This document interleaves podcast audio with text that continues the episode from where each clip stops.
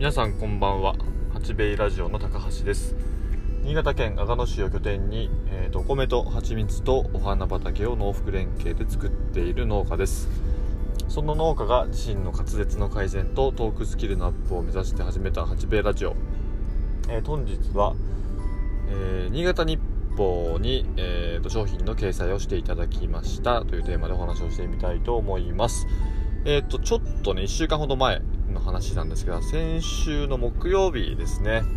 新潟日報という、その新潟県の、ローカルの新聞、発行部数は多分県内で一番多い新聞になるんですが、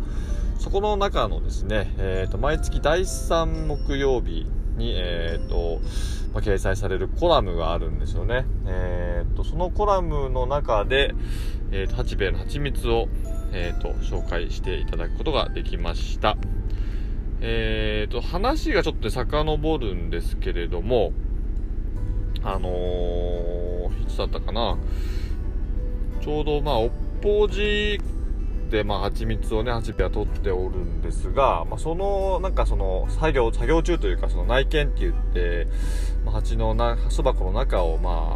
一応点検する作業をしている中なので、確か5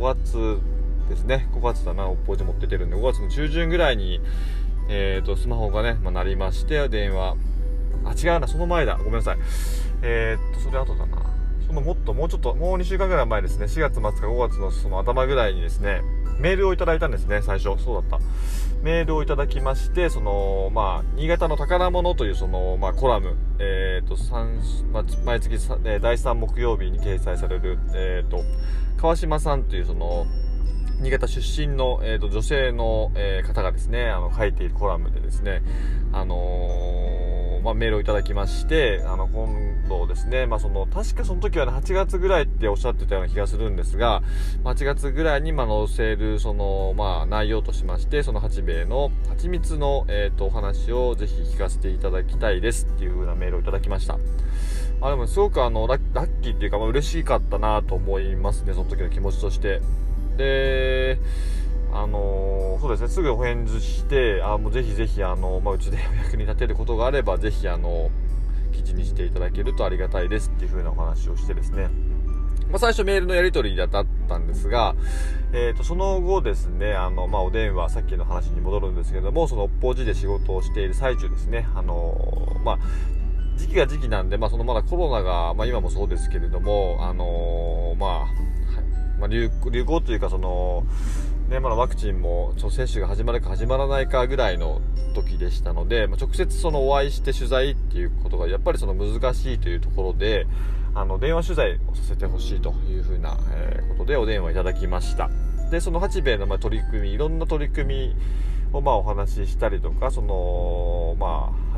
育てるにあたってのこだわっていたりする部分であったり、その蜂蜜の特徴だったり、こだわりなんかをいろいろお話しさせていただいて、あとはもちろん農福連携の記事もですよね、あとお花畑プロジェクトのこともいろいろお話をしました。ただやっぱりコラムもですね、文字数が限られてますので、全部が全部をやっぱり書いていただくっていうところがどうしても難しいというところで、今回は蜂蜜に焦点を絞ってですね、蜂蜜について、ぜひ書かせていただきたいですというようなことを川島様から、お話しいただきまして、その内容をですね、記事にしていただきました。でね、私どうしてもわがままというか、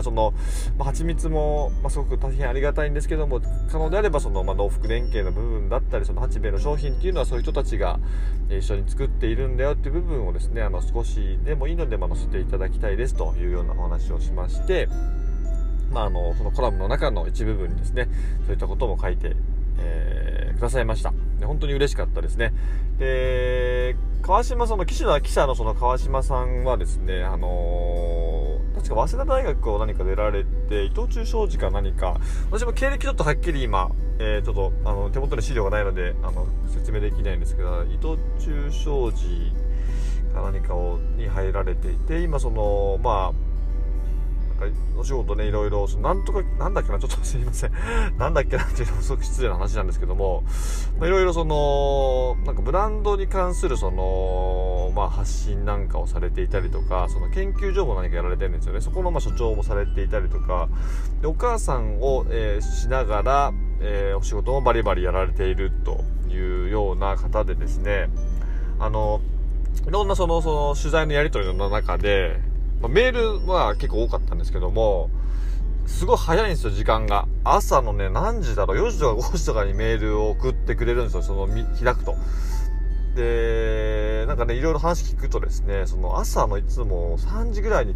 起床されて、そこからその執筆をしたりとか、お仕事されてると。で、当然そのお母さんとしての仕事もありますので、それを考えると、で6時7時になれば当然子供起きてきて、そのご飯作ったりだとか、その家事をしなければいけませんので、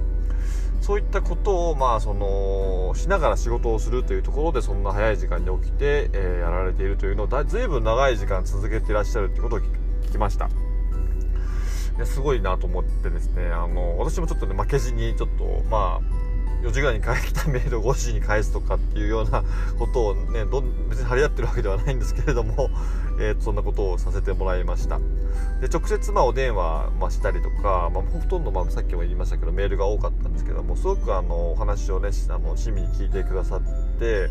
思いをすごく書いてくださいました。で、その記事がね、先週の、木曜日に掲載。私その時やっぱ勘違いしてて8月だなと思ってて油断してたんですけど、7月の第3木曜日の掲載でした。いや、それは本当にもうちょっと油断したなっていうところなんですけども、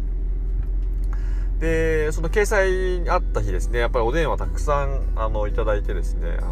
商品の写真とかそのセットの、画像も載せていただいたんですけども、注文がね、やっぱりたくさんおかげさまでいただくことができました。本当にありがとうございます。で、なんていうかな、たまにやっぱりそのコラムではなくてですね、その新潟日報の記事の中に何か、取り組みをした時はそうですね、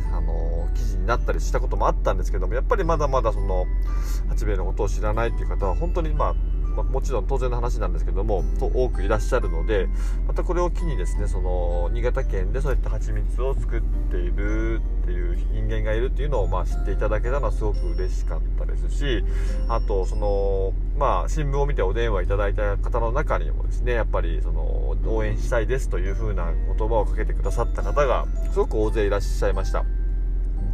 やっぱりその商品買ってもらえるのはすごく本当にありがたいんですけども、それ以上にというか、そうですね、それ以上だな。本当にやっぱりそういった温かい言葉とか応援の言葉っていうのはね、本当にね、力になります。きれいごと言ってんじゃねえよとかって言われるかもしれないですけど、本当になんか辛い時とか苦しい時ほどそういった頑張ってとか、その応援してるよとかって言ってもらえると、本当に涙出そうな時本当にあるんですよ。なんかなんていうのかな、本当になんだろうな、ありがたいなって思うんですよね。なんか苦しんでるのに、なんか直接のその助けになる、つながるわけではないんですけれども、やっぱりその苦しんでる部分をなんか汲み取ってもらったっていう気持ちなのかな、なんとも言えないちょっと気持ちになってですね、よし、じゃあ頑張ろうってなんか踏みとどまって、ちょっとね、くじけそうになっていたけども、もう一回頑張ってみようっていう気持ちになれることがすごくあるので、やっぱりその直接ね、声をかけてもらえるというのはすごく嬉しいです。なのでね、もしね、私をどっかに見かけたら、八兵衛頑張れ頑張れっていうふうに言ってもらえると、すごく笑顔で頑張りますので、よろしくお願いします。そんな感じでですね、今日は全然滑舌の改善をしたいとかって言いながら全くね、できていないですね。自分で喋っていてもうまく口が回っていないなっていうのは、これが128話になるんですけども、一向に改善していないなっていうのがなかなか、難しいですけども、なんとか続けていきたいと思いますので、お聞き苦しいとは思いますが、皆さんね、お付き合いいただけると嬉しいです。はい、そんな感じで、新潟日報の、新潟の宝物というコラムに、この度掲載していただくことができました。川島さん、本当にありがとうございますというお話をさせていただきました。今日の新潟県阿賀野市ですけども、引き続き暑い日が続いております。今日も33度ぐらいでしょうかね。気温が上がりまして汗びっしょりになって仕事をしていきました。今はですね、子供の習い事、サッカーと空手ですね、一番上のとこの子がサッカーで、真ん中の女の子が空手というところで、それの今送り迎えをしたところでの収録となっております。はい。で、明日からね学校が休みだし、あとあれなんですよね、明日祭日だったんでしょうね。なんかカレンダーだと19日、ほんと月曜日が祭日で、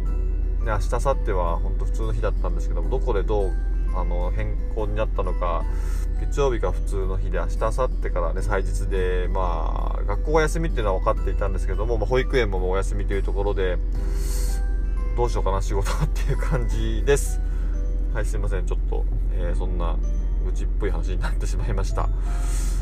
それでは本日もご清聴誠にありがとうございます。一向に話が上手に上達しませんけれども、今後ともよろしくお願いします。それでは皆さん、さようなら。